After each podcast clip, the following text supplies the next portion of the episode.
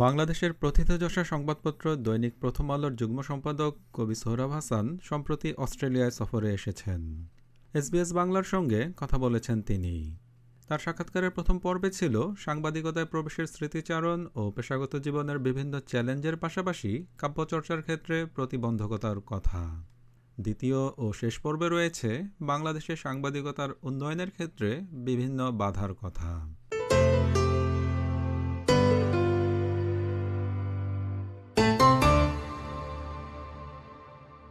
সৌরভ হাসান, দীর্ঘদিন যাবৎ আপনি সাংবাদিকতায় আছেন।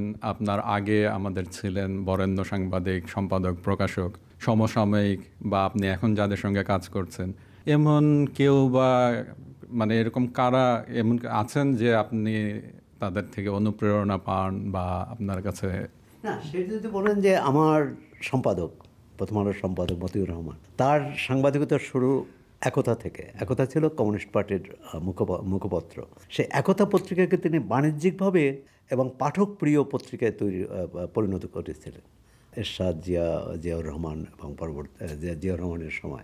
পরবর্তীকালে তিনি ভোরের কাগজ করেন এবং ভোরের কাগজে নানা সীমাবদ্ধতায় সীমা, তখন ভোরের কাগজের মালিক ছিলেন সাবের হোসেন চৌধুরী। এখনও তিনি মালিক। সুতরাং মন্ত্রীর পত্রিকা এবং সরকারের দুর্বলতা, সরকারের ব্যর্থতা, দুর্নীতি তুলে ধরা খুব কঠিন ছিল। এ কারণেই কিন্তু প্রথম আলো, তিনি নতুন পত্রিকা বের করেন প্রথম আলো। সুতরাং তার মধ্যে এই যে সাংবাদিকতা কি, এবং বাংলাদেশের সাংবাদিকতায় ম্যাক্সেসাই পুরস্কার পেয়েছেন একমাত্র মতিউর রহমান।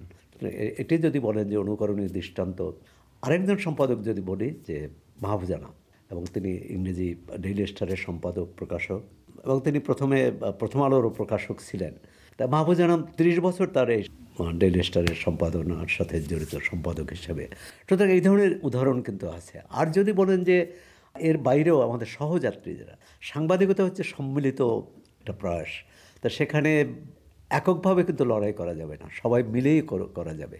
তার মধ্যে আমি মনে করি যে আমাদের যে একজন যিনি কম্পিউটারে কম্পোজ করেন, তিনিও যেমন এই সাংবাদিকতার সাংবাদিকতার সহযাত্রী গণতান্ত্রিক সংগ্রামের সহযাত্রী, তেমনি সম্পাদকও। আরেকটি হচ্ছে যে যে বিষয়টি হয়েছে যে, একানব্বই সালের পর গণতন্ত্রের নতুন অভিযাত্রা যে শুরু হলো, তখন সাংবাদিকতা একটা জোয়ার এসেছিল। এর আগে যেমন ইত্তেফাক, সংবাদ বাংলাদেশ অবজারভার, এর আগে পাকিস্তান অবজারভার নাম ছিল দৈনিক বাংলা বা এই আজাদ, কতিপয় পত্রিকা ছিল যে এটা এক এক ঘরানার হিসাবে পরিচিত। সংবাদ ছিল, বামপন্থী চিন্তাধারার আজাদ ছিল ডানপন্থী চিন্তাধারা, ইত্তেফাক মাঝামাঝি। একানব্বইয়ের পর গণতান্ত্রিক নতুন অভিযাত্রার পর একটা নতুন ধারা তৈরি হলো। যে কোনো পন্থার মধ্যে নয়, বরং গণমানুষের গণমানুষের, গণমানুষই হবে এর শক্তি। গণমানুষের কথা বলেই তার একটা অবস্থান তৈরি করা যাবে, যেমন প্রথম আলো।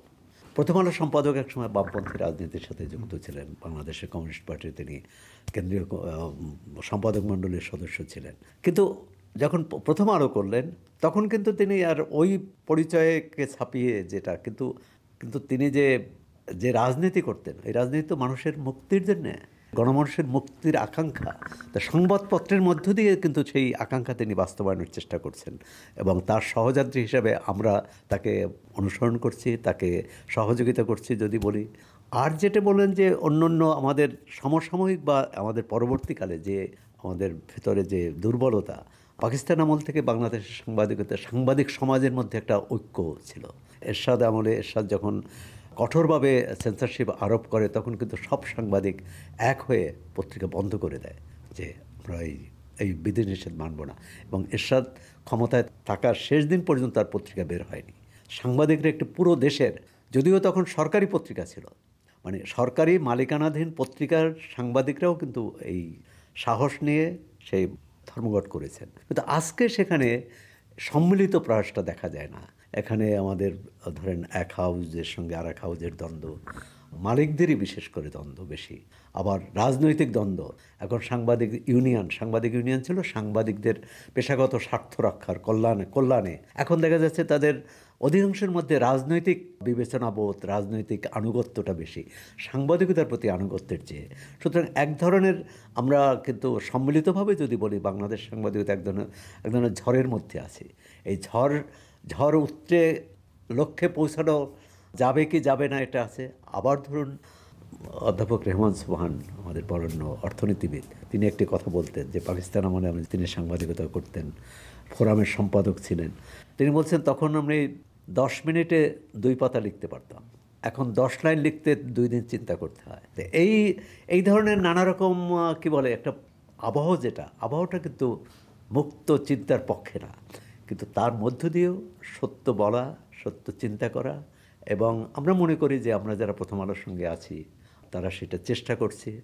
কিন্তু সার্বিকভাবে যে সাংবাদিকতার উন্নয়ন বা যে সাংবাদিকতার যে সামনে এগোনো, অনেকগুলো বাধা আছে। মালিকদের পক্ষ থেকে আছে, ইউনিয়নের পক্ষ থেকে আছে, সরকারের পক্ষ থেকে তো আছেই। পৃথিবীর কোনো দেশেই সরকার, কোনো দেশেই সরকার চায় না যে তার দুর্বলতা, তার দুর্নীতি, তার অপকর্মের খবর মানুষ জানে। আমরা একদম শেষের দিকে চলে এসেছি। আপনার চোখের সামনেই বলা যায় যে আমরা বেশ কিছু পরিবর্তনের কথা বলতে পারি। যেমন কি ছিল এক সময় সম্পাদক এবং সহকারী সম্পাদক, কোনো বরেণ্য সাংবাদিক, তারা সম্পাদকীয় বা কলাম লিখতেন। আজকের কাগজের সময় থেকে বলা যায়, তখন থেকে দেখা গেল যে মানে তাদের বাইরের মানুষও, তার পেশাজীবী হন বা যে কেউ, তারা লেখা শুরু করলেন। তারপরে আমরা দেখলাম ইন্টারনেট চলে আসলো, তারপরে আমরা এখন ফেসবুক দেখছি। আরেকটা বিষয় সম্প্রতি যুক্ত হয়েছে অনলাইনে যেটা, পাঠকরা তাদের প্রতিক্রিয়াও লিখছেন। হয়তো আগে এটা আসতো চিঠির আকারে বা কোনো অনুষ্ঠানে গেলে শুনতেন। এখন এই বিষয়টা আপনি, আপনার লেখার ক্ষেত্রে বা কর্মক্ষেত্রে কীরকম প্রভাব পড়ছে? এটা ধরনের একটা সুযোগ, আমাদের সুযোগ বিস্তৃত হয়েছে। আমাদের ক্ষেত্র প্রসারিত হয়েছে। এটি হচ্ছে ভালো দিক। আর মন্দ দিক হচ্ছে যে এর মধ্যে কোনটি কোনটি সত্য, কোনটি অসত্য, এটি আমাদের বিচার করতে হবে, এটি যাচাই বাছাই করতে হয়। কারণ অনেক সময় দেখা যাচ্ছে যে এই অনলাইন পোর্টাল, এমনকি সামাজিক যোগাযোগ মাধ্যমেও সাংবাদিকতার উপর এক ধরনের কী বল, চ্যালেঞ্জ ছুড়ে দিয়েছে। তো সেই চ্যালেঞ্জ মোকাবেলা করতে হবে এবং আমরা অবশ্যই আধুনিক তথ্য প্রযুক্তির সুযোগ তো আমরা ব্যবহার করব। আর যে কথাটি বলছিলেন এক সময় সাংবাদিকরাই মানে ওই পত্রিকার নির্দিষ্ট সাংবাদিকরাই কলম লিখতেন, তারাই সব কিছু ভাবতেন।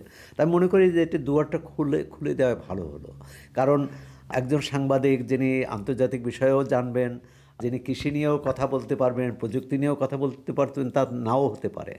আর সুতরাং যারা যেসব বিষয়ে বিশেষজ্ঞ, তাদের জ্ঞান, তাদের মেধা, তাদের তাদের চর্চা এটি ব্যবহার করা গণমাধ্যম আমি মনে করি যে খুবই একটা ভালো উদ্যোগ। তবে এর মধ্যে হচ্ছে আবার সাংবাদিকতার যে প্রাতিষ্ঠানিকতা মানে সম্পাদকীয় প্রতিষ্ঠান হিসাবে, আর সেটা অনেকে মনে করেন যে এই ধরনের আমি আমরা যখন যে দুয়ার খুলে দেই সবার জন্যে, তাহলে সাংবাদিকতার প্রতিষ্ঠান হিসাবে সম্পাদকীয় প্রতিষ্ঠান হিসাবে তার একটা দুর্বলতা আছে। কিন্তু প্রথম আলো এই সম্পাদকীয় প্রতিষ্ঠানটাকে সবল রাখার জন্যে, শক্তিশালী করার জন্যে সবসময় নিরন্তর চেষ্টা করে।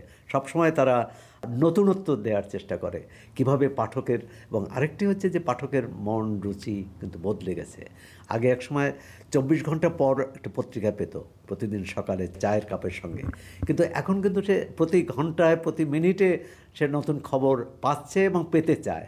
সুতরাং তার অভিরুচি, তার চিন্তা, তার মনের খোরাক কিন্তু কী বলে, সংবাদপত্র বা টেলিভিশনকে দিতে হয়। সুতরাং আমাদেরও আপডেট হতে হয়। আগে পাঠককে যায়, যা কিছু গছানো যেত, যা কিছু বোঝানো যেত এবার চব্বিশ ঘণ্টা অপেক্ষা করতে হয়, এখন কিন্তু সেটা যাবে না। সুতরাং পাঠক কী চায় সেটি কিন্তু আমাদের নিরন্তর সেটি অনুশীলন করতে হয়, সেটা চিন্তা করতে হয়, এবং নিজেকে বদলাতে হয়।